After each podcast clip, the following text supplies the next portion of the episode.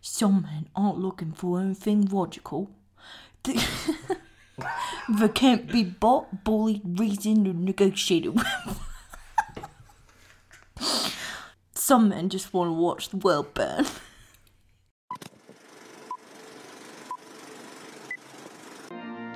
Do you take this woman to watch movies? And do you take this man to talk about them? I now pronounce you a podcast. Welcome, everyone, to another episode of Wife Watches. Um, I'm here. I'm your host. This is Jason. I've got Courtney with me. Hello. And uh, returning again, we've got Ryan Chalet. Hey, I'd like to tell the people that it is hot as Hades in this room right Yeah, we still haven't gotten blinds, and the uh, 6.30 p.m. sun is just beating down right at us. now. Yeah. as the guest, I'm in the shade, so I'm actually doing all right. Yeah. I thought about putting you here and then I thought, no, he's a guest. No, yeah, he's in our home now. I wish everyone could see this image right now. As Courtney said, she's in the sun, wearing the biggest sunglasses I've ever seen. We're here with Stevie Wonder. Ladies and gentlemen, put your hands together for the king of piano. Do you find yourself I- squinting a lot? I, I squint naturally all the time. Well, I squint a lot. I am so sensitive to the sun. Well, my squint's because one of my eyes is slightly open more than the other, and I'm self conscious about it. So I, Got it. squ- I squint. you got to them even it out. Yeah, I 100% know what you're but I talking about. think in like a good five years, I'm gonna get some like mad like crow's feet from it. You've told me once that I have good forehead skin, Yeah, you do. and maybe that's because when I You're squint, always pulling your forehead down. yeah, when I squint, it tightens that up. So that's that's the give and take, I guess. Um, what movie are we watching tonight? We are watching The, The Dark Knight. We've got our Jimmy Johns ready to go. That's right. I don't ha- Oh, I have a little caffeine. I brought some Diet Coke home from work. Yeah, I've been kind of I've been nursing a monster. Yeah. I got our stopped for a caffeine. Coke on the way. Well, before we watch the movie, I wanted to ask each of you what your relationship is with this movie. We've all seen it before, Okay. right? Yeah. Okay. Yeah, I've seen it a couple times. okay, yeah, yeah. Only a couple. Yeah. That is honestly kind of astonishing. Why? I've seen it more than probably m- most people, right? No, I don't think so. when when someone tells me they haven't seen this movie, I'm genuinely kind of surprised. Not in like a you haven't seen that, movie," but really like I don't know how you missed it. Huh. Like I don't know Well, Oh, I how I, don't saw know it. how you escaped. I saw it probably. I watched it probably five times. Okay, well, that's not actually not too bad. It is one of my most watched movies. I will say that. Well, Courtney, you start then. What what is Well, what's I think your I've relationship mentioned. with this? I think I've mentioned this in the past. I got it mixed up with Batman Begins. My relationship is I made out in the theater to this movie. oh, that's right. In 2008, I was on a service trip, so I did not see this till I got back. Have you seen this in the theaters at all? So actually, yes. Um, some of the theaters around here are showing older movies. One of them was The Dark Knight, and so I saw this actually Oh. about a month ago for the first time That's in incredible. theaters. Not the first time, but the and first time you in theaters. came back to watch it with us. Oh, 100%. It's that good. Wow. It's that good. So I also went on a, a service trip. Um, I specifically put my availability date the end of July You are on another level so that, that I, wouldn't respect. miss this movie. And you know what? I actually did the math. I think one time I I would have gone the transfer earlier and missed it. There's just no way. I couldn't have. I couldn't have. You needed to see it. There's no way. So I also saw this nine times in theaters because it was essentially the last thing I was going to watch for two years. There's like all these like final times of hanging out with this person and this person. Yeah, yeah. And it was always like, what should we do? Let's go see The Dark Knight again. Oh. So I saw it with so many people. Uh, one of those was a drive-in. One of those was IMAX, which was awesome. I just imagine. I had it so locked in in my mind before I left and it was great. I'm so I'm truly glad I did. And I do feel like this was a movie where the uh, expectations were extremely high, and I feel like all those expectations were actually met, which is really rare. Yeah. Which is rare to have such high expectations for something, and then also I feel like in some ways it exceeded them. Yeah. I don't know. It was anyway. It was, a, re- it was a and big deal. sequels can be tricky always, Yeah. always. And so for this to just be really good was it's not heard of. And I think people remember that it being like a a big deal, but like it was on the level of like Jaws or Star Wars or Endgame. Like it was uh, a cinematic event. obviously because of other things surrounding the movie's release, like Heath Ledger's death, like all these factors, it really was like a weird lightning in a bottle thing where it's like this is an event you're n- that doesn't come around very often, maybe like once in a decade. Yeah. This movie, the marketing was very minimal. I remember the teaser trailer was just some audio of Bruce Wayne and Alfred talking about I knew the mob wouldn't go down without a fight. But this is different. They've crossed the line. You crossed the line first, sir. You hammered them, and in their desperation, they turned to a man they didn't fully understand. Some men aren't looking for anything logical. They can't be bought, bullied, reasoned, or negotiated with. Some men just want to watch the world burn. it was it was just that dialogue, and then the end of the ep- the end of like the teaser was a Joker card with Heath Ledger's laugh. Starting tonight, people will die. I'm a man of my word. and that's all it was. Holy shit. And it's like that's all you need. That's all you gen like actually need to be like I'm on board for whatever this movie's gonna be. I'd like to watch that before we watch the movie. Okay, I, yeah, I'll, we'll look that up because it that came out a year before, and I remember there was some. Well, I'll talk more about this after too, but there was just backlash to Heath Ledger's casting, and I just remember when you first see that trailer because I think there actually is some of his dialogue too, Joker's dialogue, and then the laugh. Holy shit! Like this is gonna be crazy, and then it really was as good as like promise is like built up in your head. Yeah. Yeah, I, I don't really have much else to say to prep us. We've all seen it, so I- I'm excited. This is probably one of my most watched movies. Whoa. Yeah. Wow, dude. Yeah.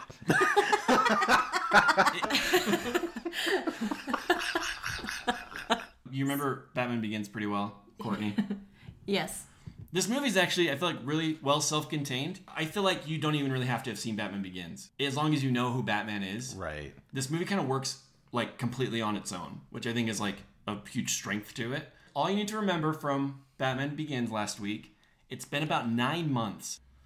Uh, Rachel Dawes was like, "I don't want to date you because I don't like that you're Batman." Wayne Manor burned down. They like defeated Ra's al Ghul. The last scene was a, a conversation between Gordon and Batman, where Batman's like, We can bring Gotham back. What about escalation? Escalation. you're weird and you're ma- you might attract weirder people now and that's kind of like a th- nolan talked about if a theme of batman begins was fear the theme of the dark knight is anarchy and escalation what the effects of like what batman did in batman begins directly ties into this so kind of keep that in the old mind mill Okay, got it. Noodle. Noodle on it, if you will. I'll noodle. the year is 2008 george w bush is president not for much longer but he still is president top song of the Okay, I wanna week. guess, I wanna okay guess. this was Ju- uh, mid-july 2008 but doesn't really matter because this was the top song for the entire month you're gonna if you don't get it you will feel dumb when i tell you what it is Oh, I have a guess. all right I'm gonna say i'll let you both guess and i'll tell you if either of you are right Okay. Bad Romance, Lady Gaga. Bleeding Love, Leona Lewis. you are both incorrect Dang it! That song was everywhere. do you want to know what it was Yeah. i kissed a girl Oh, by katy perry Oh. I was thinking California Girls, but I was like, no, that was later. Yeah. And do you remember like the weird backlash to like Drama. people being like, "What she just say?" but she's a girl. I, I remember like driving somewhere. You know how when you hear a song for the first time, you don't really think about it and you're just like, oh, whatever. And then later, as I like was listening to the words, I was like, this is a sexy song. like her cherry chapstick. I remember that Mm-hmm. specifically. Okay, that was a top song for a while. For like the entire, for that was a That's big a one great that summer. song. Wow, Katy Perry's so 2008. Beyonce and Jay Z got married. Whoa. The writer strike ended this year. Obama was running for president. Yes, we can. Yes, we can. Do you remember those? Uh, where did you go on your uh, service uh, field trip? Michigan. Okay. So yeah, you saw like all, all those signs everywhere, right? Yeah. The Obama O everywhere. Yeah, a lot of people in Texas nervous about that election, asking me for my opinion if I thought that uh, it was a sign of the times. Yeah, yeah. And I would, Holy shit. And I would say I don't think so. This came out about two months after Iron Man.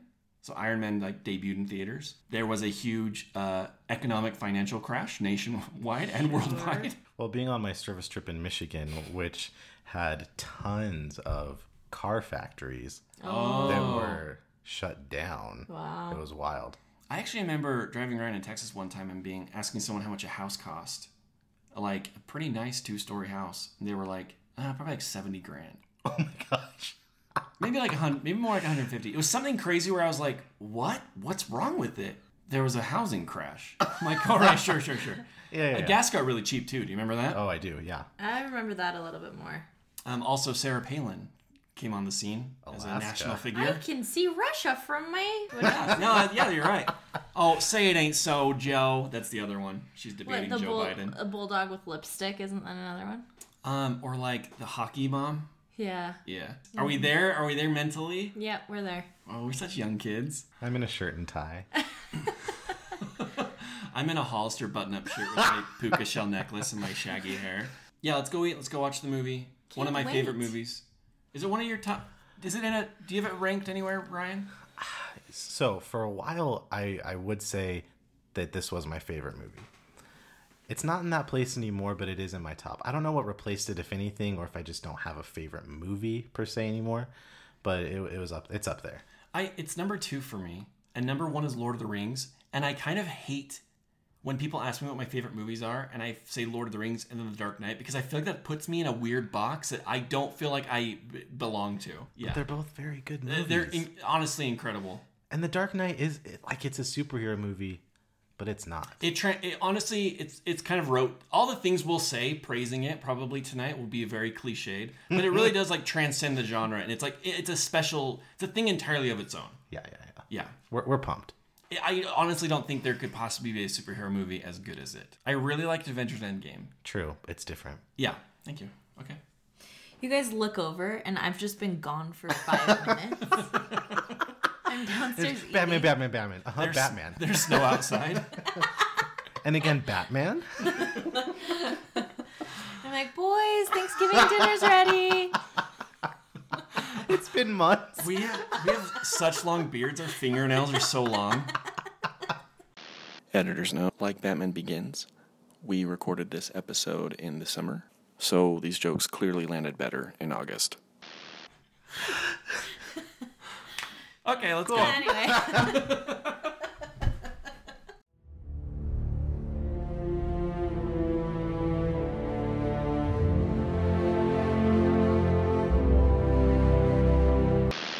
What if I was still wearing sunglasses? Ten o'clock at night. Need to be a vampire. I think.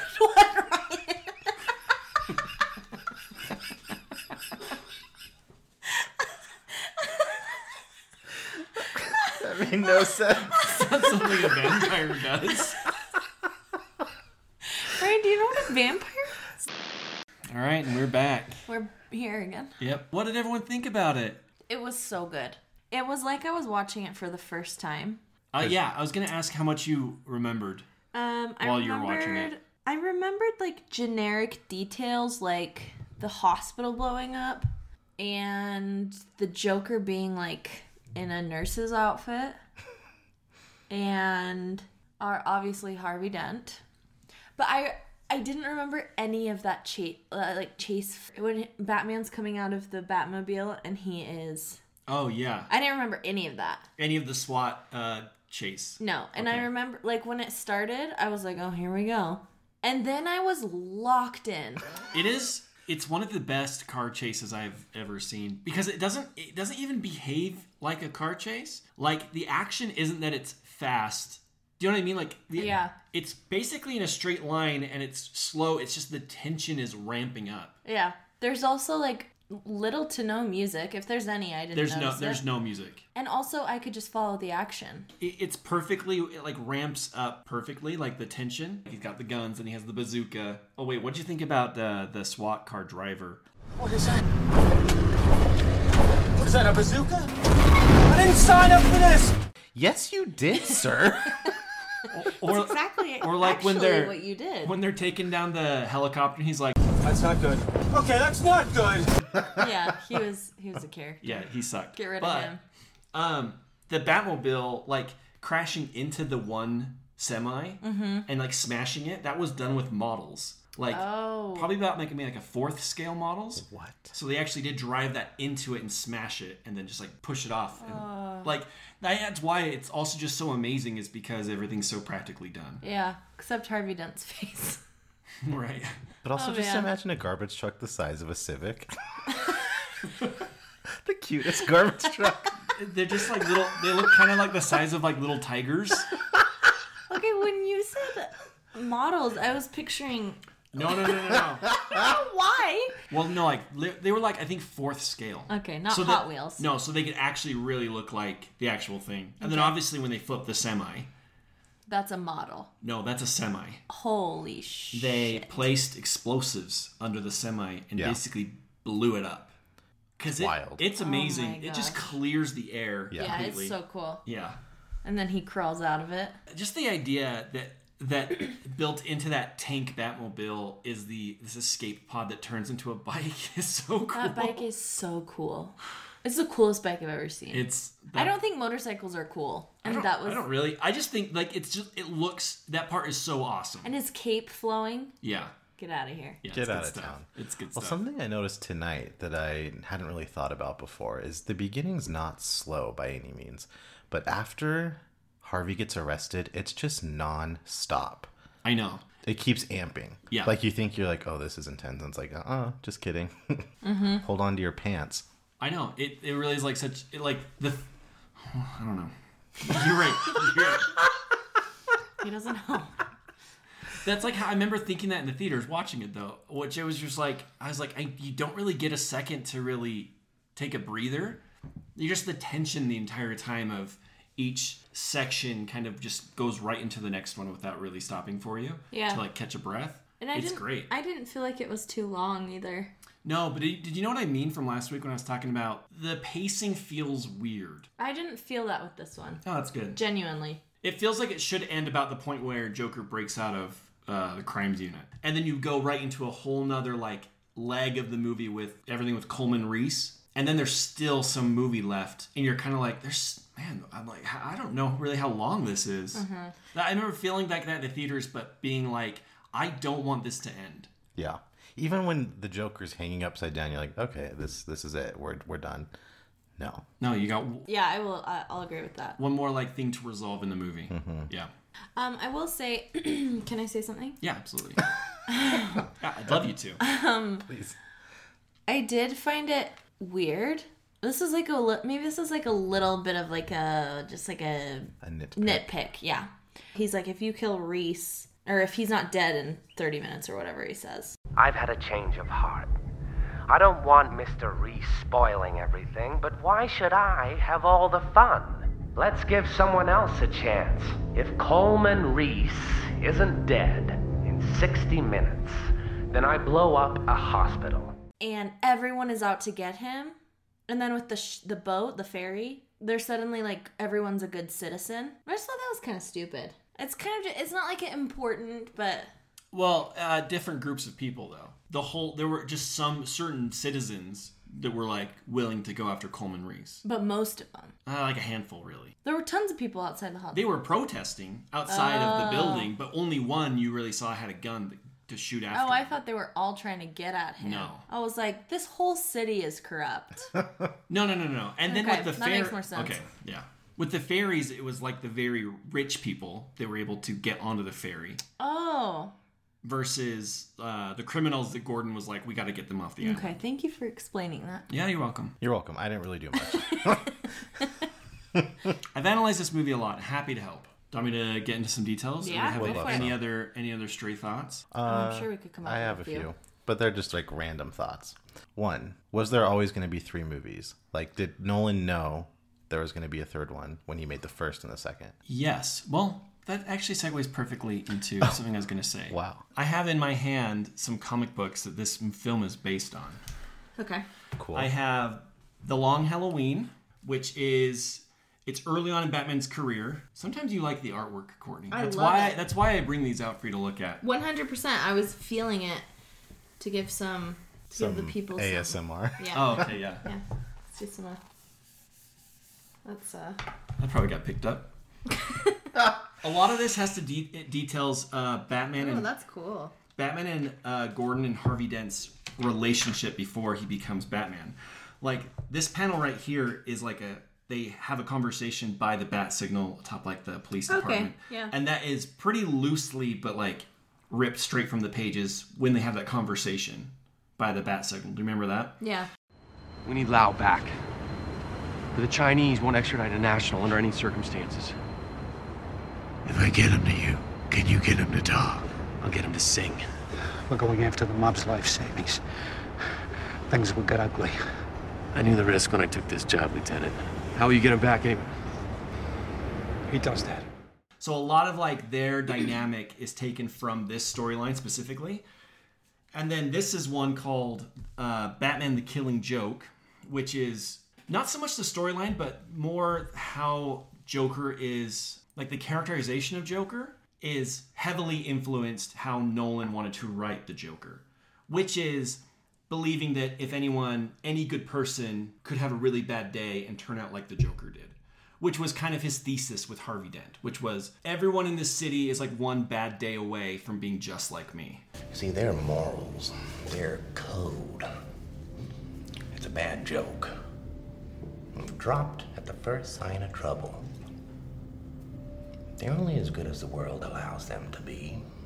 I'll show you. When the chips are down, these uh, these civilized people, they'll eat each other. What did you do? I took Gotham's White Knight and I brought him down to our level. It wasn't hard. See, madness, as you know, is like gravity. All it takes is a little push.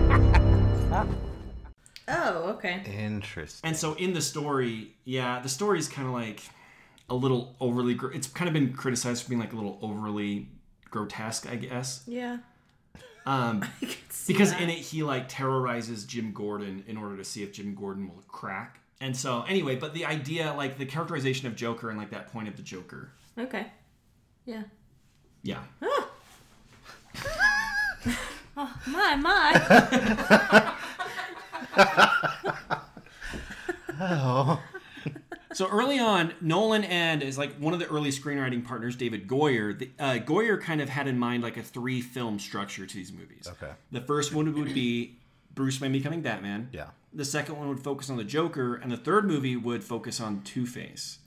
And it would early on in this like proposed third movie, the Joker would scar Two Face at like his Oh. trial, and the third movie would be all about Two Face. Yeah. But they ended up kind of folding that into this second movie because they they wanted Joker to not have any kind of origin and to just be like a chaotic like force of nature, like an absolute evil. And so they were like, who that we need someone to be the emotional arc of this film, and they wanted that to be Harvey Dent's tragic arc. So they're like, let's compress all of that into this one film. Interesting. So I this is another reason why I really respect Nolan as a filmmaker. I think he kind of goes movie to movie. So like even after Batman Begins, he wasn't even entirely set on like I'm definitely coming back for a second one, but like the uh, like opportunity to reinvent the Joker, that's really why he wanted to come back for a second one. Especially with Heath Ledger's death, he was really like I don't know if there's really much more of a story for me to tell to come back for a third one. Yeah. And that's why it took four years between. There's four years between Dark Right. Knight and Dark Knight Rises, Mhm. and so it did take a while for him to kind of feel like there was even more of a story to tell. So like this movie basically ties up all of its knots. Like Yeah, there's nothing really there's no left. loose ends really. Yeah, I it was. It's definitely intended to stand on its own. That's interesting. In prep for this movie, I did do some homework and watch Batman 89.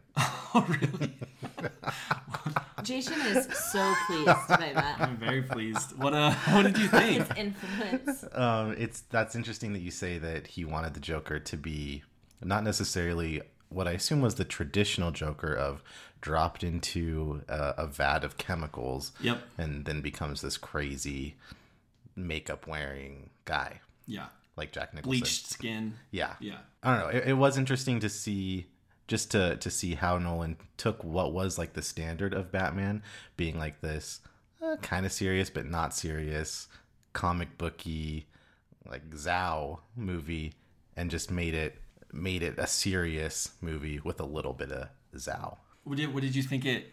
What else did you think of that movie? Isn't it weirdly dated? It is. There's a couple things. Um and maybe that's because you said this, but this was it it seemed it was a Joker movie with Batman. Mhm. Oh, yeah. like is Bat- Batman's in it, but he's not the star. I feel like even the other some of the other sequels, well, Batman Returns I feel like does it even worse, where it's Interesting. definitely more about Penguin and Catwoman than Batman. Weird. Yeah, Who's Catwoman again? Michelle Pfeiffer. Oh yeah. um i love that it's like it came out in 1989 but it's like comic booky like 40s 50s everyone's like wearing Oh a yeah, like hat. gangsters and like gangsters like Pinstripes. the cars yeah, they have like these revolvers um something that completely took me out of it and maybe that's just because i i wasn't around in 89 but the prince songs He like did the he apparently wrote an entire album for it. yeah i, I Yeah. read that which just feels so weird like very like anachronistic like can you imagine like a justin timberlake song in the dark knight Yeah. or like i was like trying or, Justin bruno Timberlake- mars Yeah, like an album yeah dedicated to Yeah, like Well- he wrote the like an entire album for the movie. yeah Yeah. for Batman Begins. well just a pop song being in a superhero movie just felt so weird I know. I didn't. That's interesting. I've never thought about that before. Yeah. With Joker in, in The Dark Knight, like having these different origins too. Like he Mhm. tells a different story every time he talks to someone. yeah so you don't know what's real Yeah. if any And they like they wanted to like Nolan and Goyer and uh, Christopher Nolan's brother Jonathan, who like co he wrote the screenplay with Nolan. Yeah. They really that's the thing like they didn't want him to have.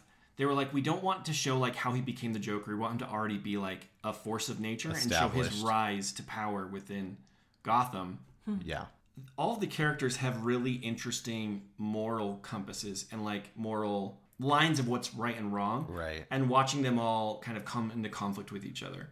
Whether that's between like Batman, Gordon, Harvey Dent, and Joker. Mhm. And like it's just they have a lot, there's a lot of like moral complexity to this movie that's really not missing in other superhero movies, but there's just like a level a level of depth to it. Yeah, it that gives it a is weight. very Can I good. bring something up? Please. Okay. Rachel. uh rachel Rachel. So okay, um, Rachel dies. hmm Did you remember that she No, I died? actually didn't remember that. oh Okay, Rachel, uh, Maggie Gyllenhaal more than Rachel is gonna be a no for me. I cannot Really? stand her. I like her more than Katie Holmes. Oof. I think I would have rather Katie Holmes, she has more of a presence i think than katie holmes but it's so cheerful. I I buy her more in that role than Katie Holmes. Katie Holmes feels like too much of a lightweight. i think i, I just don't like either of them really that much Yeah, no, thank you. um but i i do i hear what you're saying I did find out the movie that Katie Holmes supposedly passed on this for. It's called Mad Money. It has Diane Keaton and Queen Latifah. I've, Have you seen it? I think I have seen it. What happens in it? Is it was it worth it? I don't remember, but I think I have seen it. Did they rob? Are they She was robbers? Oh, I have no idea. she was just full-blown scientology at that point Right? I still don't. I still don't know who if it was really her decision or like who made the call if for someone half pushed not- her out Yeah, or if the executives were like, "We don't." Well, it's just so upsetting though to switch a main character I- in a Uh, yeah. series. It's so jarring. I wish it. I thought this several times. I wish it would have been Rachel McAdams. Yeah, yeah. I Yeah. like she would have been the best. All right. What Jim, other- Jim Gordon. Um, I could not remember if he actually died because I knew that he was eventually going to be Commissioner Gordon, and I was like, how are they gonna do that? There's no way he died. You don't see him die. Number one rule. Number one rule. So I hate when movies do this because when a movie tries to trick you into thinking a character is dead who clearly isn't dead. That's it. I think it's really condescending and it's like just it feels like a waste of time. yeah, but it was necessary here. I guess so. Who do you, who knew? Batman knew. It doesn't seem like he did because he's pissed off. Did the mayor know? Did Harvey know? It sounds like it might have. No, because Harvey talking to Rachel is like because Harvey Dent is surprised when he shows oh up. yeah. So who knew? I don't know.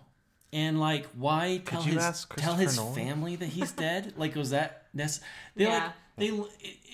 I just hate when they spend so much time to like make try to make you believe it when it clearly that character isn't dead. Yeah. Right. Jim Gordon though is a really good character in this movie. Yeah, he's the best. He's always the best. He just grows more, Yeah. and it's cool to watch. What I love about him in this movie is he's just trying to keep it together through the whole movie, and he's like barely, you know what I mean? With every like, what did you say during it, Ryan? It's like right after I think the bomb in the police station when Christopher or when Reese stuff starts happening. And he's like, "Well, everyone to the hospital."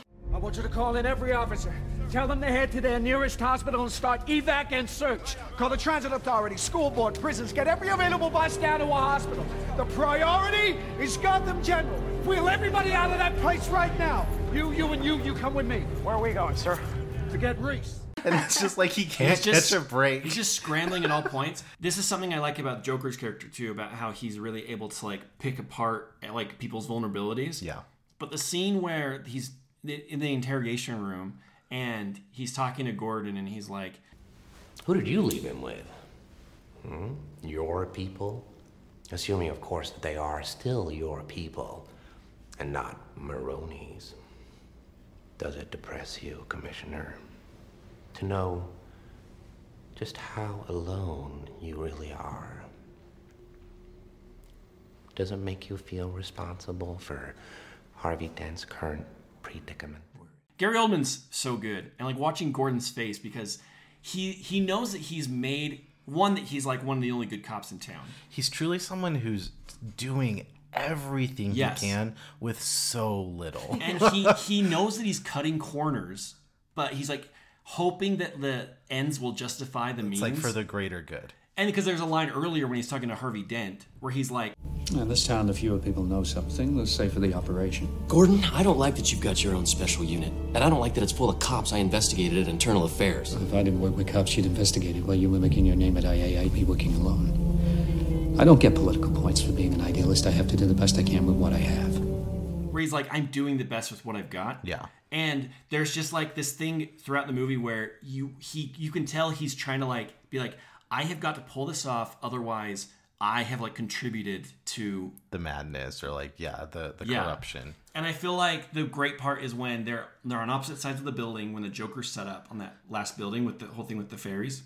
And he's like starting to lose it, and Batman's like, It's not that simple. With a Joker, it never is. What's simple is that every second we don't take him, those people on the ferries get closer to blowing each other up. happen. then he'll blow both of them up. I need five minutes alone. No! There's no time! We have clear shots! Dent is in there with them! We have to save Dent! I have to save Dent! Get ready! Two minutes. Then we breach. like he just loses it for a 2nd He's so good. His performance is amazing in this movie, and I just love what they do with that character. His is the morality that I feel like most people can relate to in this movie. Yeah. Just just trying to do what you can, yeah, with what you have. You said last time when we watched Batman Begins that somebody is the the person that everyone sees. Oh, that Alfred. Alf- Ma- Michael Caine believes Alfred is the audience avatar. Gotcha. I'm able to call everyone Do you out. feel like that's the same here? yeah, I think it is Alfred still. Always? for the most through all yes of them? especially in the third one too but Okay. he is able to basically like he's the one who comes in at the moment of crisis to bruce wayne when after rachel dies and be like look you still gotta like keep this going yeah People are dying, Alfred. What would you have me do? Endure, Master Wayne. Take it. They'll hate you for it, but that's the point of Batman. He can be the outcast. He can make the choice that no one else can make. The right choice. like i feel like he is the one who's kind of like i'm just a normal person being like pulled along in this He just opens the door for the Joker at the fundraiser. you want to know about that part Yeah. so that was actually michael caine's first scene that he was filming with heath ledger and he was so startled by Oh my heath gosh. ledger's performance he forgot his lines oh my Oh gosh. my- he's supposed to have lines there i think he just backs right up. Yeah. And you're kind of like, what would you do? Yeah. I don't know. That oh my gosh. That's that whole sequence is incredible. I will say, even though I just kind of like shit on the pacing earlier, the editing in this movie is fantastic when he no one is able to edit between sequences expertly to kind of keep you give you tabs on all the things that's happening. So like he cross cuts between different storylines that are happening simultaneously. For example, Yeah.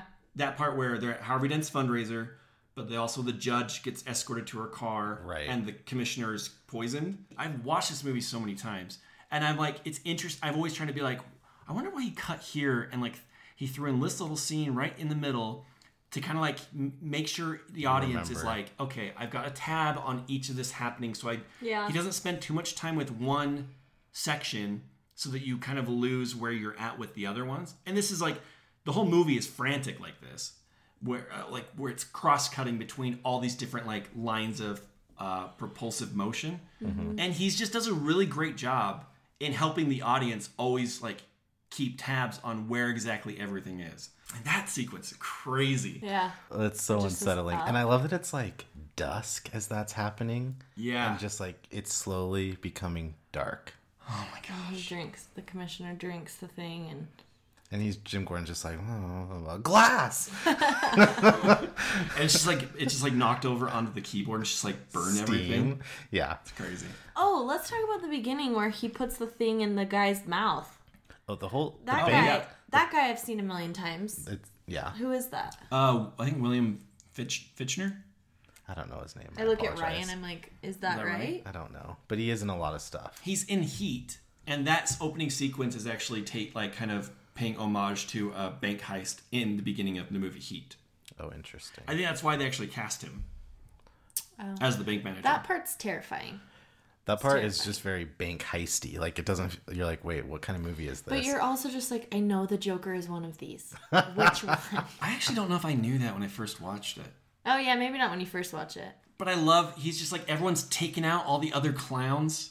Oh my gosh, it's so good. And he's like, I killed the, the bus driver, and he puts the, the grenade, and it just like he pulls the pin, and it Just oh, it's fizzles. so terrifying. I know. You want to talk about the Joker? yeah, Yeah. Let's talk about the Joker. I want the Joker. I think he is one of the best villains on film. Um, and because I watched a video on this movie by Lessons from the Screenplay, it's a YouTube channel that's very good. Go on. The reason why he is such a great villain is because he is exceptionally good at specifically tackling the hero's weaknesses. And so a lot of what he does is he's so good at manipulating and just getting under people's skin. Like he knows exactly what to say that like will acutely attack people's fears and vulnerabilities. Well, and he's just he's the opposite of everything Batman stands for. Well, and he does that. He does such a good job. Even like when he's in the police station and there's that cop, and he's like, "How many of your friends have I killed?" his whole thing is like chaos and like corrupting people's souls. So you can't. He's I don't like. He's a very hard villain to overcome because if you just kill him, that plays into what that's what he wants. It's I, that's why I think the movie is like such a triumph too because like the the ending where Batman's like this is how we beat the Joker. Like we kind of beat we, we're gonna like go by our own rules now and say I'm the villain because we just have to make sure he doesn't win. Yeah. The Joker won. Harvey's prosecution, everything you fought for. Undone. Whatever chance you gave us of fixing our city dies with Harvey's reputation. We bet it all on him. The Joker took the best of her Centauran down. People will lose hope. They won't. They must never know what he did. Five dead. Two of them cops. You can't sweep that off.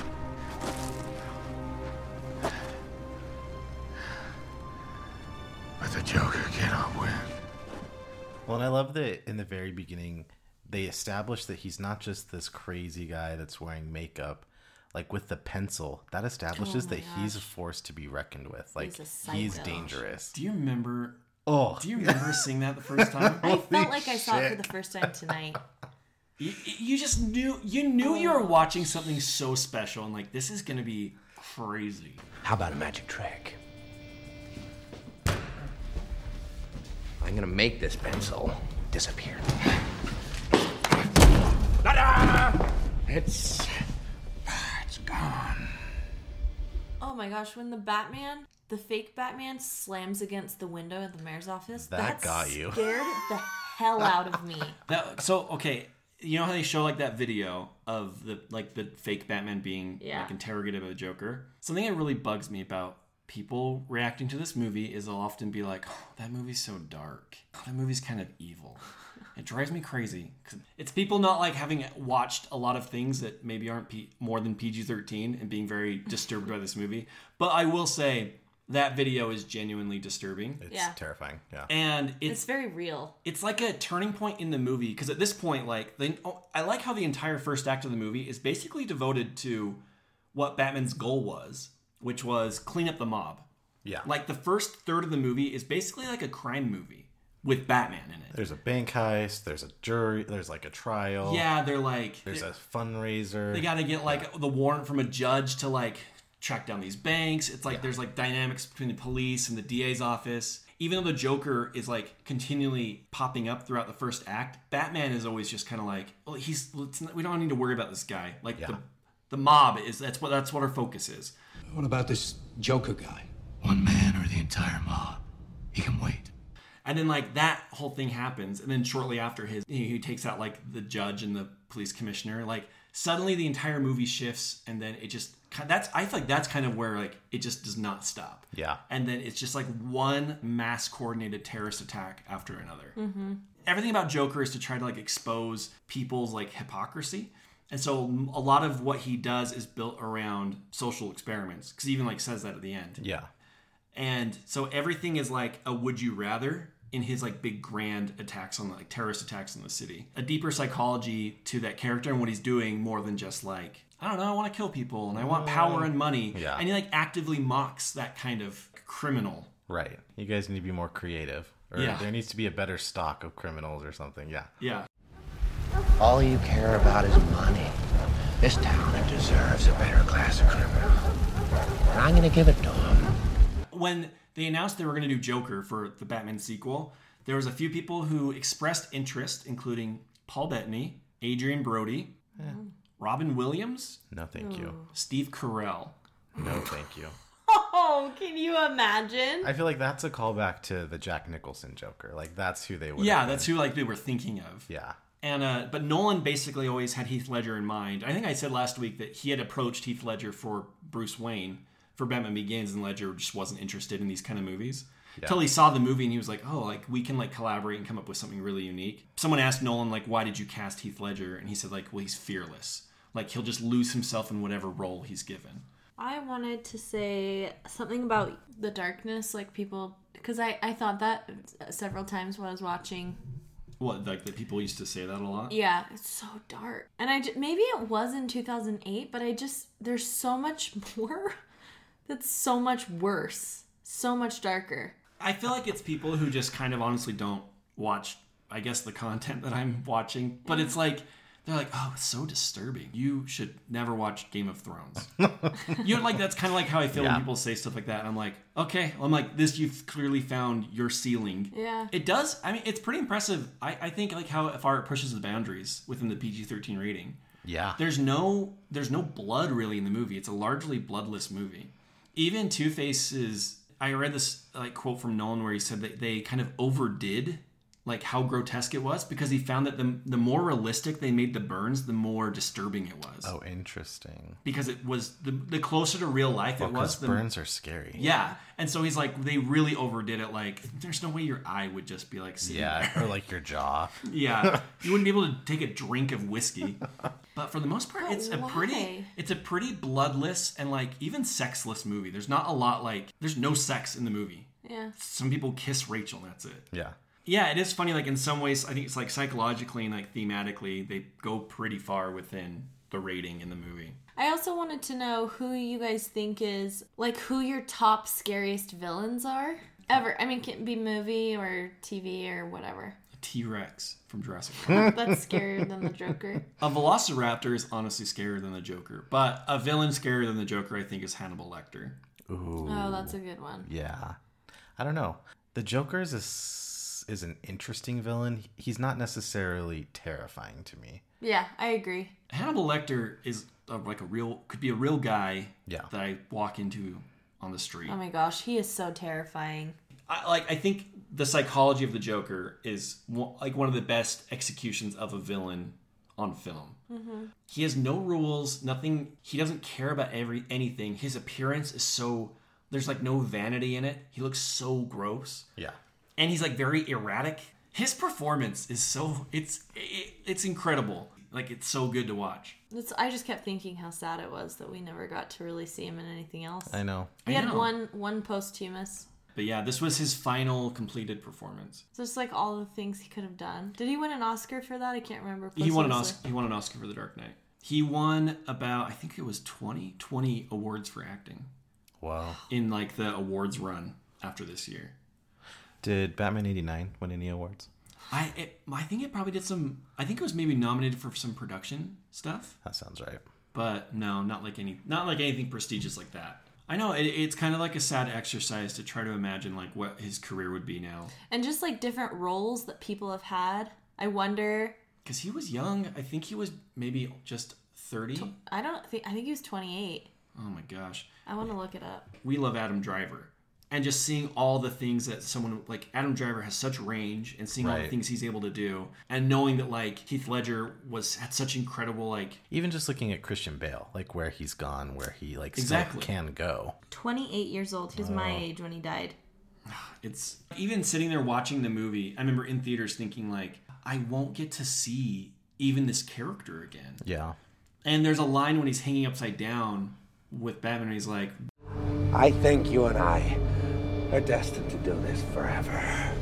it's just so tragic and you could tell that nolan even when he was like kind of hemming and hawing about doing a third one if there was going to be a third one initially it was always going to include the joker Yeah. and like he's the, the only villain that's really left alive What happened to uh, Scarecrow guy? I guess he wasn't Oh, the villain, but no He sticks around. yeah he's a, yeah he's I was just thrown in. surprised to see him at the beginning. Yeah. Cillian Murphy. That's his name. Patton Oswalt had a theory about the Joker because he doesn't have any background, right? Like, or like established origin in the film. But he has a theory that he is ex military.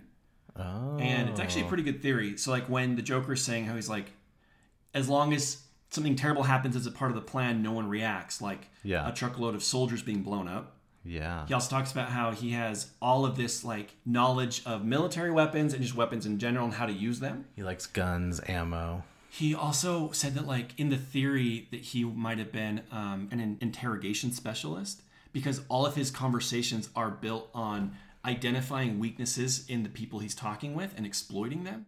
And as for uh, the television's so called plan, Batman has no jurisdiction. He'll find him and make him squeal. I know the squealers when I see them. And does it depress you, Commissioner, to know just how alone you really are? You're garbage who kills for money. Don't talk like one of them. You're not. Even if you'd like to be. To them, you're just a freak. Like me. And you see, in their last moments, people show you who they really are. So, in a way, I knew your friends better than you ever did.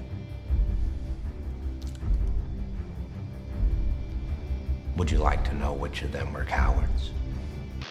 Well, That's even who- just his uh, his his knowledge of like disrupting major power. Exactly, yeah. Because he really he tailors like what his personality is for like whoever he's talking to. Right. Like when he's when he's manipulating Harvey Dent, he's basically being like, he's like, I don't, I'm not, I don't have a plan. I'm crazy. Yeah, he's like, I'm doing everything at random, which is not true at all. No. Yeah, I don't. I think it's a really great theory to think about. But Patton Oswald, Uh-huh. He's funny sometimes. the Joker. Yeah. I'm like, no, Patton Oswald.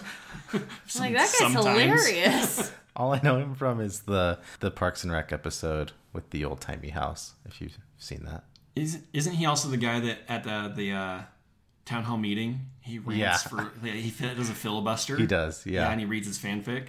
I have a fact about him. Did I already share it? No, about Patton Oswald. Yeah. Oh, I don't think so. Go on. Oh Patton Oswald's wife was very interested in the Golden State Killer. She did a lot of research, and I think she wrote a book um, about the Golden State Killer. And then I think he finished it for her because she passed away. Oh my gosh. And her research led to them figuring out who the Golden State Killer was. And What? I think he's in prison now. Yeah, B- Patton Oswalt. Oh, that's weird. I know. Okay, so today has been quite the day for you. You Oh, woke up God. expecting a normal day and then breaking news. Woke up, figured I would fly to New York, get a little snooze before doing shows. Uh, 5:30 a.m. My phone started blowing up. My late wife, Michelle McNamara, who Mhm. was a true crime writer, uh, wrote a book about um, the the worst uncaught serial killer in uh, California history, and she dubbed him the Golden State Killer. So her book, what she she died before she could finish, but me and and uh, a journalist friend of hers and, and a researcher were able to finish it posthumously. It's called "I'll Be Gone in the Dark," and the killer she was writing about and investigating, they caught him today. They caught him today. They arrested him today. DNA match, 72 years old. He's been uncaught for 42 years. And I- just to make it clear to people just how much work she put into this, when you were helping finish this project, Mm-hmm. you encountered more than 3,500 files on her computer. and- 7,000 pages of police reports on a thumb drive. I think 40 or 42 bankers' boxes worth of documents.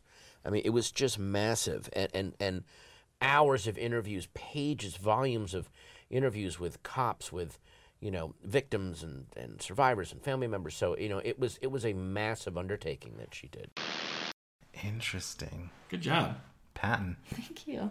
I- oh, oh. Listen, it, I, I hear how you got it. well, and I like felt kind of weird, like. uh, Oh, thank you. Thank you. Okay. Anyway, that's that's Patton Oswalt. Well, let's talk about Harvey Dent for a second. Back to the beginning of Harvey Dent. I would like to first make note of his very 2008 hair. There's I was noticing a bit of the 2008 attire a bit more. Again, a lot of vests in 2008, not fitted pants. Yeah. Yeah. Just watching Christian Bale walk from behind and just his pants. I know exactly flapping what you're everywhere. talking about because I Yeah. noticed that too. And Rachel walks behind him. Yeah, what'd you think about Aaron Eckhart as Harvey Dent? Did you guys know he used to be Mormon? I almost just I almost made a joke about that. Because everyone, like, oh my gosh, he was in a seminary video. he hasn't really done anything since. He did a chick flick. I saw. Oh, burnt or something? Burn, burn. Was he in? No, that was Burn Bradley Notice? Cooper. Oh, but he's like a he's like a chef in one of them. Oh, this does sound. F- oh yeah, nuts no reservations. That's not the one I was Mm. talking about. I was. uh, is it a couple? He is uh, Frankenstein in I Frankenstein, a movie that was very bad. He's done nothing as good as this since. He helped out Sully in the movie Sully. That's right. Brace, brace, Ah. brace. Anyways, I feel bad for him because I think he's really good. I think he does a great job. He- It's a hard thing that he has to pull off. Like he has to pull off like a pretty likable character in a matter of like a couple scenes. Yeah. This is kind of the problem with compressing the entire like Harvey Dent storyline into one movie. Flipping to Two Face, pretty rushed. Yeah. I- It's not. I don't know. It like happens pretty quick. Yeah, like he has a good motivation, but it is fast. Yeah, and I guess you could argue um, he's been traumatized and is going insane. He's losing Half of his head is missing. because they do t- they do say that when Gordon walks in, he's like, you know, the nurses say you're not taking any medication for the pain that you're in Oh, for your yeah, yeah, face. yeah. So like, okay, I, I, yeah, yeah. But I do think he does a good job at like playing like the all American boy. I, he apparently like wanted to model after RFK, JFK's Hmm. brother, Hmm. who was like an attorney and was very like golden boy of America, but also had like this kind of grudge against the mob and like was really going after them hard. And that's kind of what he was trying to go like embody as well. Mhm. There was a couple other people who were considered for Oh, the let's role. hear him. Interesting. Go on. Leave Schreiber. Hmm. A little too gritty, I think. Mhm. Okay. Maybe. That's what Ryan and I think. in some in some in some like incarnations of Harvey Dent, he is more gruff, like in Mhm. the comics. Like I could see that version, him playing a version like that. Yeah. but that's not what they're going for in this movie. Um, Josh Lucas. Nope, hate that. Oh, oh wow! All right. I'm remembering who Josh Josh, Lucas. Lucas. Sweet is. Home Alabama. Got it. Yep. No, thank you. Josh Lucas is just like slow. There's a moment. No. n- oh, Not is No. Josh Lucas a poor man's Matthew McConaughey? He's He a might be. little different. Okay. Oh. There was a hot second where I really, really liked him in like Secondhand Lions that era, where I was like, where I was like Josh Lucas, and I remember his name being in contention, and like he kind of looks visually like Harvey Dent from the Batman animated series. Oh. And so I was like, oh, I really want him to be cast, and he wasn't. I do feel like he's got like a southern, I do too. uh, probably from Sweet Home Alabama. Probably the, from the All only right. thing I've really ever seen him in. All right, but have come come over and have a look at this. This is what Harvey Dent looks like. That looks literally nothing like Josh Lucas. What are you talking about? Not at all. Don't you see, like- it looks more like Josh Lucas than Aaron Eckhart. Wow, what a nice way of telling me I'm wrong. You're welcome. Matt Damon was considered, but had but had scheduling conflicts With for Bourne? Harvey Dent. Um, 2008. No, I think it was. I can't remember which one. Did you guys ever see that Smalls downsizing?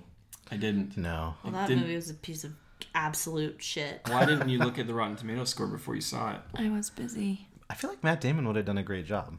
I mean, he would have, but like, I also, I just think it's a little too. I would have seen Matt Damon more, and Aaron Eckhart. I think I see like I he becomes the character more because I'm not really familiar with Aaron Fair, Eckhart. fair, fair, very fair. Um, Yeah. Like I said last week, though, I like that, that he plays well into this like incarnation of Batman, where he like has a five year plan, he has an out, and there's these great scenes where like when they're at the dinner and Harvey Dent is like kind of postulating on why he thinks Batman's a good idea, where you can see like Bruce Wayne's like asshole facade slipping, and he really is like buying into this guy. Yeah. Gotham City is proud of an ordinary citizen standing up for what's right. Gotham needs heroes like you, elected officials, not a man who thinks he is above the law. Who appointed the Batman? We did. All of us who stood by and let scum take control of our city. Look, whoever the Batman is, he doesn't want to do this for the rest of his life. How could he? Batman is looking for someone to take up his mantle. Someone like you, Mr. Dent? Maybe?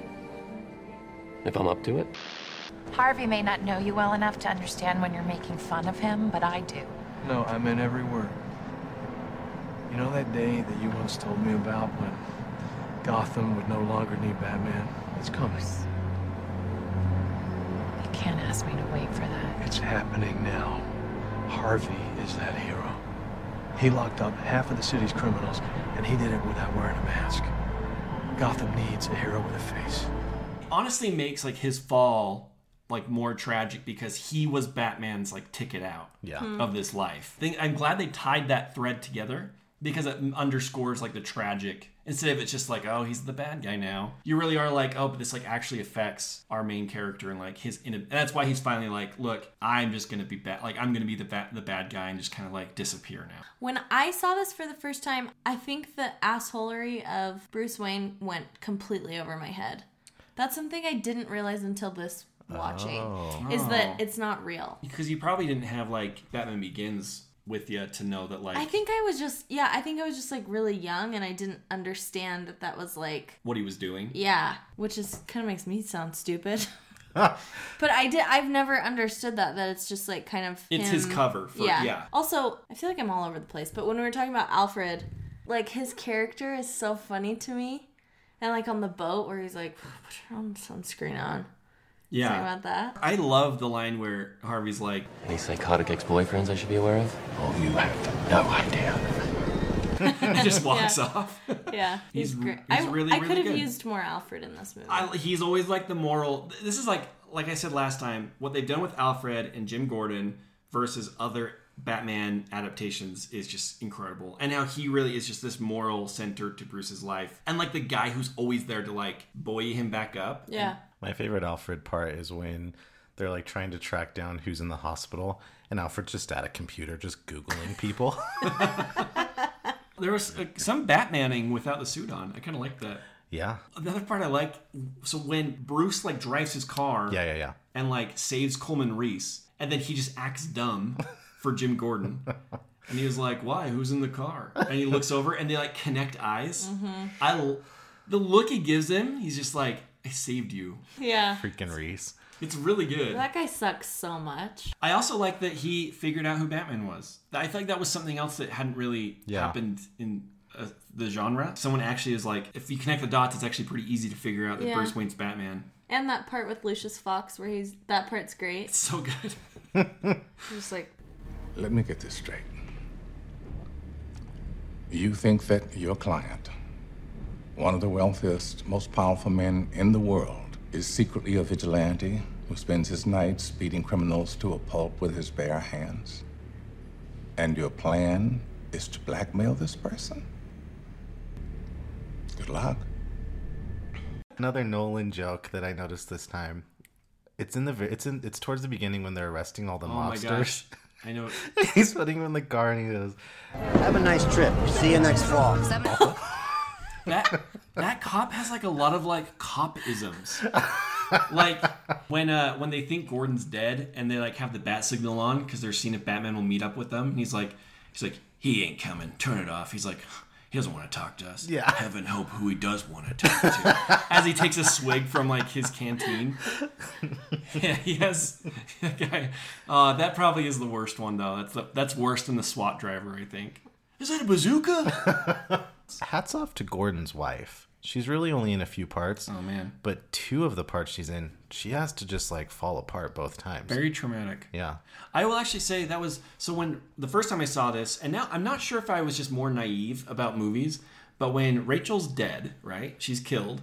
At that point, I was kind of like, this movie could do anything now. And there were two moments where I was genuinely like, I have no idea what's going to happen. And one of them was if Harvey Dent was really going to kill one of Jim Gordon's kids. Yeah. I genuinely was like, I, I don't know. The other one was when Joker's talking to Harvey Dent in the in his room, right? Flips the coin and you don't see what the outcome of, of the coin is, Mhm. and he just has the gun to his head and it cuts to a different scene. Yeah. The narrative function of the Joker is done now. Mhm. Like he has turned Harvey Dent, so he could be killed. And like I don't know. It's that's why I love most in a movie is to genuinely be like I don't know. Also, the tension when he gets out of the hospital and he's blowing stuff up and it doesn't go off. Oh, I, Oh my gosh. I didn't tell you that was improvised. What? So the hospital was like a condemned building that was going to be just demolished anyway. So Yeah. the, the production bought it, dressed it up as a hospital, and was going to blow it up. They had like one one take essentially. Mhm. And so as they're like pulling back and filming him, the explosion didn't go off all the way. So he just stayed in character.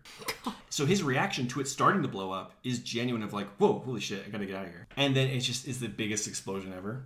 It looks way cool because it's real. It's a Yeah. real building being blown up. I knew that. I just it's a didn't know. real off building being blown up. They, they took the they took the building and then they, they laced it with explosives and they blew it up. Was that your Michael Caine again? Yeah, it was a little clunky. Yeah. Yeah. It's I hard appreciate to just the slip effort, into it. Yeah. What about your Batman? We had a hospital and they, they took it. Did you notice he kind of has like a little bit of a lisp? Yeah, it's because it's And he kind of looks like he's gonna sneeze. They kind of mind a Joker attraction. Yeah. He does like a like a Like sideways his, thing. like his jaws you know out what a little though? bit. He has a great mouth for like a Batman cowl. Yeah. Not all Batmans do. No. But his Batman.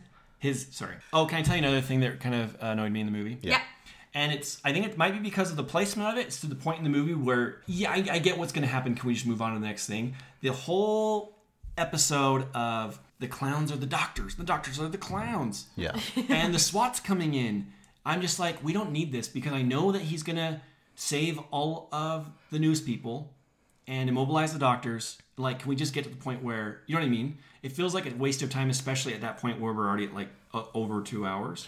Right, and like, can't you just turn on your cell phone in your ear and call Jim Gordon and let him know what's going on? Exactly. Also, I think you need to turn off your sonar for a second because there's a Joker right in front of you. It feels very, it feels very like video gamey because you got like Lucius and like the visual effects look like a video game. He's like, oh, there's some bad guys up on the floor, two floors up. You gotta go take them out now. Do you Like, guys know I was locked in during that part. I'm just like, We're "Holy both just like, shit." this is bullshit. He could be done. Wait, really? I'm like, where did this come from? How did they do this? Do you know what I actually was thinking was like, what a nightmare that part would be to like storyboard. like in my mind it's just just kind of slim cut that down and like you probably saved yourself a lot of stuff the, Mhm. the only thing i do like is it contributes to his being viewed as an outlaw that night that batman killed harvey dent Yeah. and took out like a team of swat it contributes to him looking like this guy is the bat is like this villain Interesting. Christopher Nolan just loves a freaking puzzle. ah, you just get the puzzle box mind all right i got some other little pieces of trivia Hit it. Okay. They filmed the Gotham scenes in Chicago. Shout out to Chicago. It looks fantastic in Looks this movie. good. And then like a lot of things were obviously filmed like on sound stages in the UK, and then they went to Hong Kong to film that whole Hong Kong sequence. So they really did go to just film the one scene. Well, he wanted to- the business, do the business. He wanted to play around with the IMAX cameras. So he had Okay. four IMAX cameras, which up until that point could only really film like 30 seconds to two minutes at a time. Whoa. And he, it was the first like feature film to really utilize an IMAX camera. And they, they broke one Oh my during I think the Batmobile chase. That- I, I just know that they broke one of them and they're very expensive. He used it for like the high sequence at the beginning. Everything in the Hong Kong sequence was filmed with it. That is actually Christian Bale atop that building. Oh, I'm speechless. I know, because he really wanted to do that stunt, and it's cr- it's incredible because the IMAX camera captures so much definition, and Yeah. watching it on our TV, you can tell that it's him. Yeah. So IMAX cameras just weren't mass like mass used. No. At that point. Oh. No. Whereas like now you look at after Dark Knight, not right after, but later, Christopher Nolan does Dunkirk. Nolan Nolan did a lot. He utilized it a lot more. Like it was like each movie after this, he would like use more. I actually don't know how much is in Inception, but I know Dark Knight Rises has more sequences Right. filmed with the IMAX camera. And are now like full movies filmed in IMAX. Yeah. Okay. Well, I don't know how often they are, but like I think Dunkirk is all in IMAX. I think yeah. I saw that in IMAX. and it- that's like that his was that's wild. like his his preferred format because of it's so it captures so much and it's so he loves like big the loudest movie I've ever seen. yeah he- Oh like my gosh. the true theater experience to him is like as big as possible like crisp sound and just like having it hit all of your senses in like the biggest way imaginable is kind of like his preferred right method of presentation Does it did it bug you? But when you first saw it, the aspect ratio, I didn't I don't actually think I noticed it in the theaters uh, yeah I didn't notice it really in this one either. That's good. I noticed the one it now, time I but- did notice. Yeah, it doesn't bother me. It's mo- it. I guess it can take me out of the movie a little bit, but it's more just kind of interesting because part of why these movies are great is like knowing how they're made and how much effort he puts into it. Yeah. And so like it doesn't. Yeah, I don't think it's that annoying. But so Hans Zimmer and James Newton Howard came back from Batman Begins to score this movie. Mhm. Hans Zimmer created the Joker theme, which he was a combination of like basically noises, uh, including playing piano wires with razor blades and guitars with shards of metal. And he just wanted to make it sound chaotic and have it in places in the movie so that the presence of the Joker can always be felt. So when, at any time in the movie where the Joker's actions is influencing the action of the movie, yeah, the music is playing. Ugh. James Newton Howard, who did the more dramatic stuff in Batman Begins, composed the Harvey Dent theme, which is very like Mhm. brassy, like very Mhm. like you want to stand up and like salute kind of a thing. Yeah. Is Harvey Dent Jim Gordon's boss, No. or are they s- completely Well- separate? Like He's the district attorney Jim Gordon's and Jim commissioner. Gordon's no, Jim Gordon's head of Lieutenant. major crimes. Is that his official title? Really? It- it's Uh, like a special unit yeah. that he created called the Major Crimes Unit. I feel like their offices work together after watching a lot of SVU. Okay. Yeah. But the, The- the the, district- district, attorney's not necessarily the detective's boss. No. Okay. The district attorney I always is, think it is. It's an elected position, the district attorney. But yeah, there's they don't like really report to each other. And then I think he, Got to go down to the DA's office. if anything, it's more like they both report to the mayor in a way. Yeah. Oh. Like they well, the ki- commissioner does. Yeah. the mayor's kind of worthless in this movie. Am I right? I mean, what are you gonna do? He's the mayor. I think it's to add, obviously, like a realistic element of how this operation would work. Agencies work together. Yeah. And also, I like the conversation when Harvey Dent's like, look, I'm selling you on how we can prosecute all of these criminals. And like, I can give you like 18 months of clean streets. And you can see in his face where he's like, oh my gosh, we might actually have something. And he tells like Gordon and the commissioner to get out. And then he's like, look, he basically like gives you the premise of like the importance of Harvey's role to the audience Okay. when, when he's like, The public likes you. That's the only reason that this might fly. But that means it's on you. They're all going to come after you now, and not just the mob. Politicians, journalists, cops, anyone whose wallet's about to get lighter. Are you up to it? You better be. Because they get anything on you, and those criminals are back on the streets, followed swiftly by you and me. I just didn't know a mayor had that much influence. Well, oh, they do, especially in like a major city. A mayor is critically important. Really? Yeah, in some ways more than like a governor of a smaller state. Okay. Yeah. What I learned from watching the first season of Blue Bloods is that the commissioner is appointed by the mayor. Oh, you're right. Yeah, and that's why. Oh, that happens, yeah. Yeah. that's um, why he yeah he gave Gordon the big job. So like there can be a commissioner, but a new mayor can be elected and like get rid of the current commissioner Yeah. and pick a new one. Do they usually do that? Depends. You try not to have like police commissioners be necessarily like a political like. Tra- I guess you'd want it to be apolitical, but so a new guy comes in, cleans house. That's not super weird. Also, I the- learned a lot the about part, mayors. The part where uh, the Joker clapped when he's like Harvey Dent, or sorry, Jim Gordon is the new commissioner. Uh, Heath Ledger improvised that. oh, I love when he gets in the cell with the guy who's like, my insides hurt, Hmm. and he's just kind of like watching people. he's just like a cat, kind of. He- It's his, like- it's such a fun performance just to watch. Like everything he does has a has is a choice. When he crawls out of the flipped semi and it's just like flailing around, Yeah. it's so interesting what he's doing. Yeah. Do you guys remember where you were when you heard Mhm. his death? I was in the bathroom of the flower shop I worked at. My brother texted me. That is so funny because I was also at work. I was at, um, I worked at a dry cleaners and the radio was on, and they said Heath Ledger just found dead. I know. Sad. Which is Um, weird now because I always find out on I, Instagram. I would have gotten a news alert on Twitter or something. Right. Yeah. Christopher Nolan said that because he died right when they were in basically in post production. Yeah.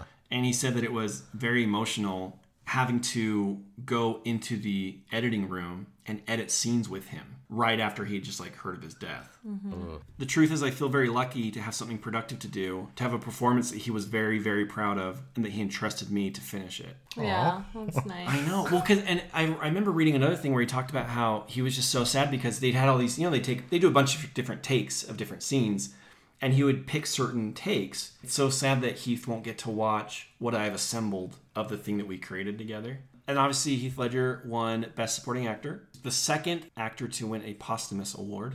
Oh, I want to guess who the other one was. Go ahead. I can almost guarantee you won't guess it, but I'll be Aw. amazed if you do. Aw, I mean, yeah, I'll thank give you. for- I'll give you the year. Okay. Give her the year. 1976. I need another hint. Do you want me to tell you the movie? Yeah. Network. I have no idea. It's Peter Finch. Oh, I don't even know who that is. This movie came out July 2008. Is 94% Rotten Tomatoes. It grossed a billion dollars worldwide. The total of Batman Begins it made in four days. Whoa. It was a masterpiece. It really was great. Did you really like I it? loved it. It's I would like- say 10. Like, it's that good. Batman Begins is good, right? It's a good movie. And like in within the context of what it was coming from, re- it's great. really good, really good. but like this just just it put, went to another level, which is just incredible. Mm-hmm. some people read a lot of like political meaning into the movie. There was a lot of people who argued that um, it was trying to be very pro Bush and pro um, surveillance state by Batman making the argument that it was good to have mass surveillance in order to catch the terrorist. Hmm. Oh, interesting. And Nolan's kind of gone on record and been like, nope. Let's making a movie. It's a movie. I would argue that it's a- actively against that because someone who is a moral compass in the movie, Lucius Fox, Mhm. says out, outright, like, This is wrong. I've got to find this man, Lucius. At what cost? Yeah. Shortly before the movie came out on DVD, Warner Brothers was under a legal action by the city of Batman, Turkey, which is pronounced Butman, in November 2008. Ryan likes that one. Even though the word Batman wasn't used in the title of the movie, um, the character name of Batman was considered an infringement. Oh my gosh. Well, Get what outta do they do here, about turkey. Batman Begins. Oh, I don't really relate to the game. Uh, that was that was The Dark Knight, one of the most influential movies that's come out in her lifetime. Yeah. Do you, Courtney, think it like lives up to that? Yes, absolutely. Okay. It That's was- interesting too. It was snubbed to at the think about. Oscars. It wasn't nominated for Best Picture. And some people think that the reason they expanded it to from five to ten the following year was because of how this and Wall E was snubbed. Oh, Wally. Wally can go to hell. Yeah, I'll we- say that. yeah, we don't we don't stand Wally No, around Wally- here. no. Oh my god. I Wally is freaking hate fine. that Wally's movie. good. No, it's, It's not. fine. It is boring. Eva.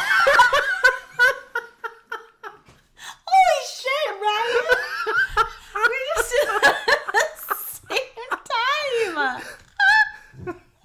The best part of Wally is just the beginning, and then as soon as the humans come, Oh, it's yeah. it's over. It's Wow. boring. Oh. Wow, the attitude in this room changed dramatically. The beginning when there's like that song from Hello Dolly is fine. After that, it's Everything just with downhill. Wally and Eve is cool. Yeah. Look, I'll say, having watched it for the first time maybe like three years ago, it didn't live up to like the hype everyone placed around it. Shouldn't have been nominated for Best Picture. Well, it What- wasn't. Who won in 2008? Slumdog Millionaire. Sure. Fi- It was a good option of the five. I feel like 2008 was a rough year, wasn't it? It was as far as okay. Ah, nominees, Milk- 2007 Milk. was fire, and then 2008. 2007 was What off was the charts. 2007 Hurt Locker? Was no, that was, that next. later? Oh. That was 09. 2007 was like No Country for Old Men, There Will Be Blood. I don't know, maybe probably, pro- probably Juno. I just remember it was those two, which are often cited as like two of the greatest movies of the Mm. 21st Yeah. century. What do you think is better, Slumdog Millionaire or The Dark Knight? They were. I don't think I can pit them against each other. They're very different. If you were a voting member of the Academy and you had to pit them together, Well, Dark Knight wasn't nominated, was it? let's assume that it was Okay. I don't know. Who would you vote for? The, The Dark Knight. I would too. I said that. oh my gosh. Slumdog is good, but have I thought about it since then? No. No. And even, it is. Oh, sorry. Excuse me. I don't know. Would you have really thought at the time like it's going to be Slumdog Millionaire? That's what we'll be thinking of in a decade. No. Well, it's like how Avatar was the biggest movie in the world And left no cultural impact ever.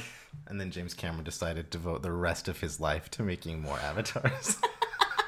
Doesn't it just feel like he, he's like he's playing a game of chicken with the world?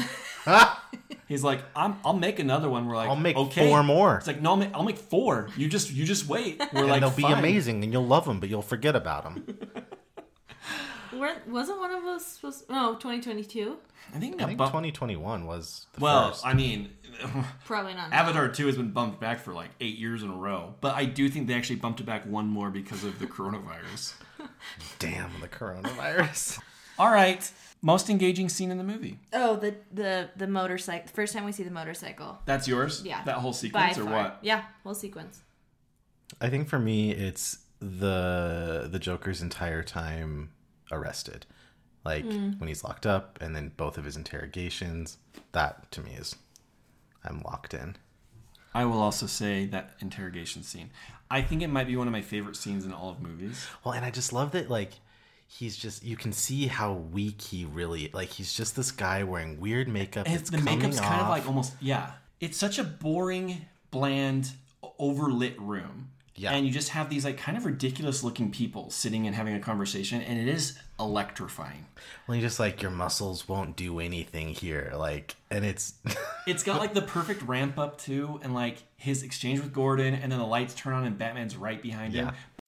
Ah, the good cop, bad cop routine. Not exactly.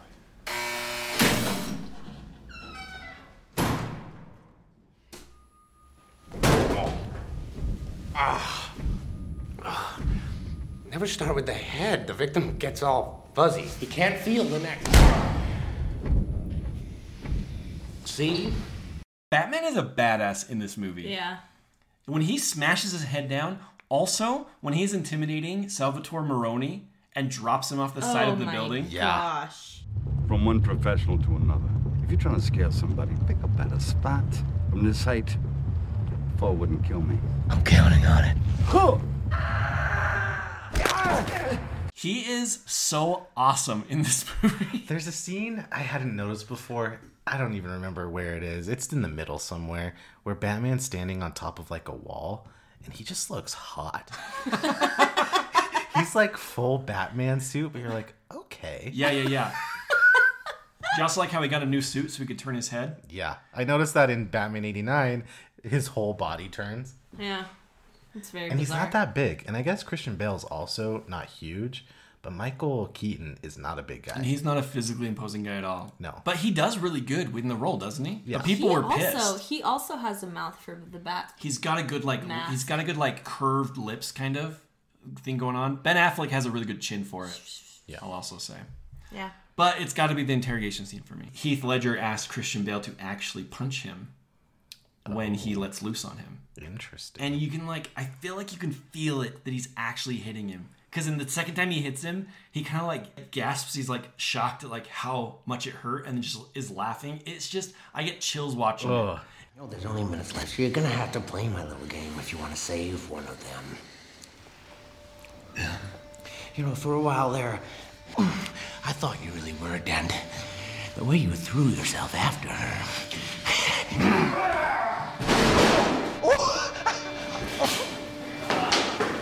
Look at you go!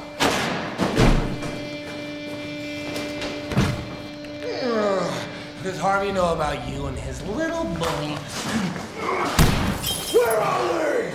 Killing is making a choice. Where are they? Choose between one life or the other. Your friend, the district attorney, or his blushing bride to be.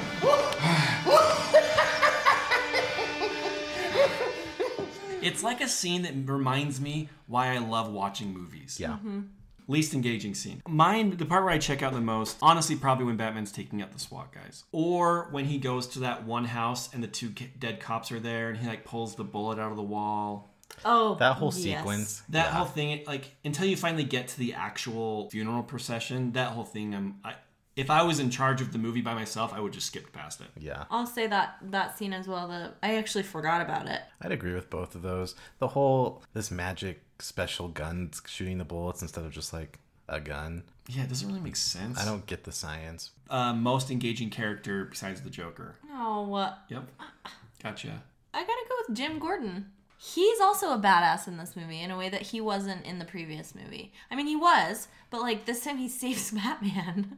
There's a there's kind of a goofiness to him in the first one. Yeah. Like when Yeah. he's driving the Batmobile around, he's like whoa whoa whoa Whoa, whoa whoa. whoa. You know. Yeah. Well, and like Batman couldn't have done it without him, and he couldn't have done it without Batman. They It's just have a true. real partnership. I their their relationship is very interesting throughout these three movies, and it gets a lot more like sentimental in the next one. Yeah. But y- yeah, I I, I would have to agree. It's I Yeah. also it's Jim Gordon. He's like he's so interesting in it. But obviously, the Joker wins. right? Well, that's why Yeah. it's al- Okay. it's always going It's to be his the Joker. movie. Yeah. Okay, to be different, I'm gonna say Lucius.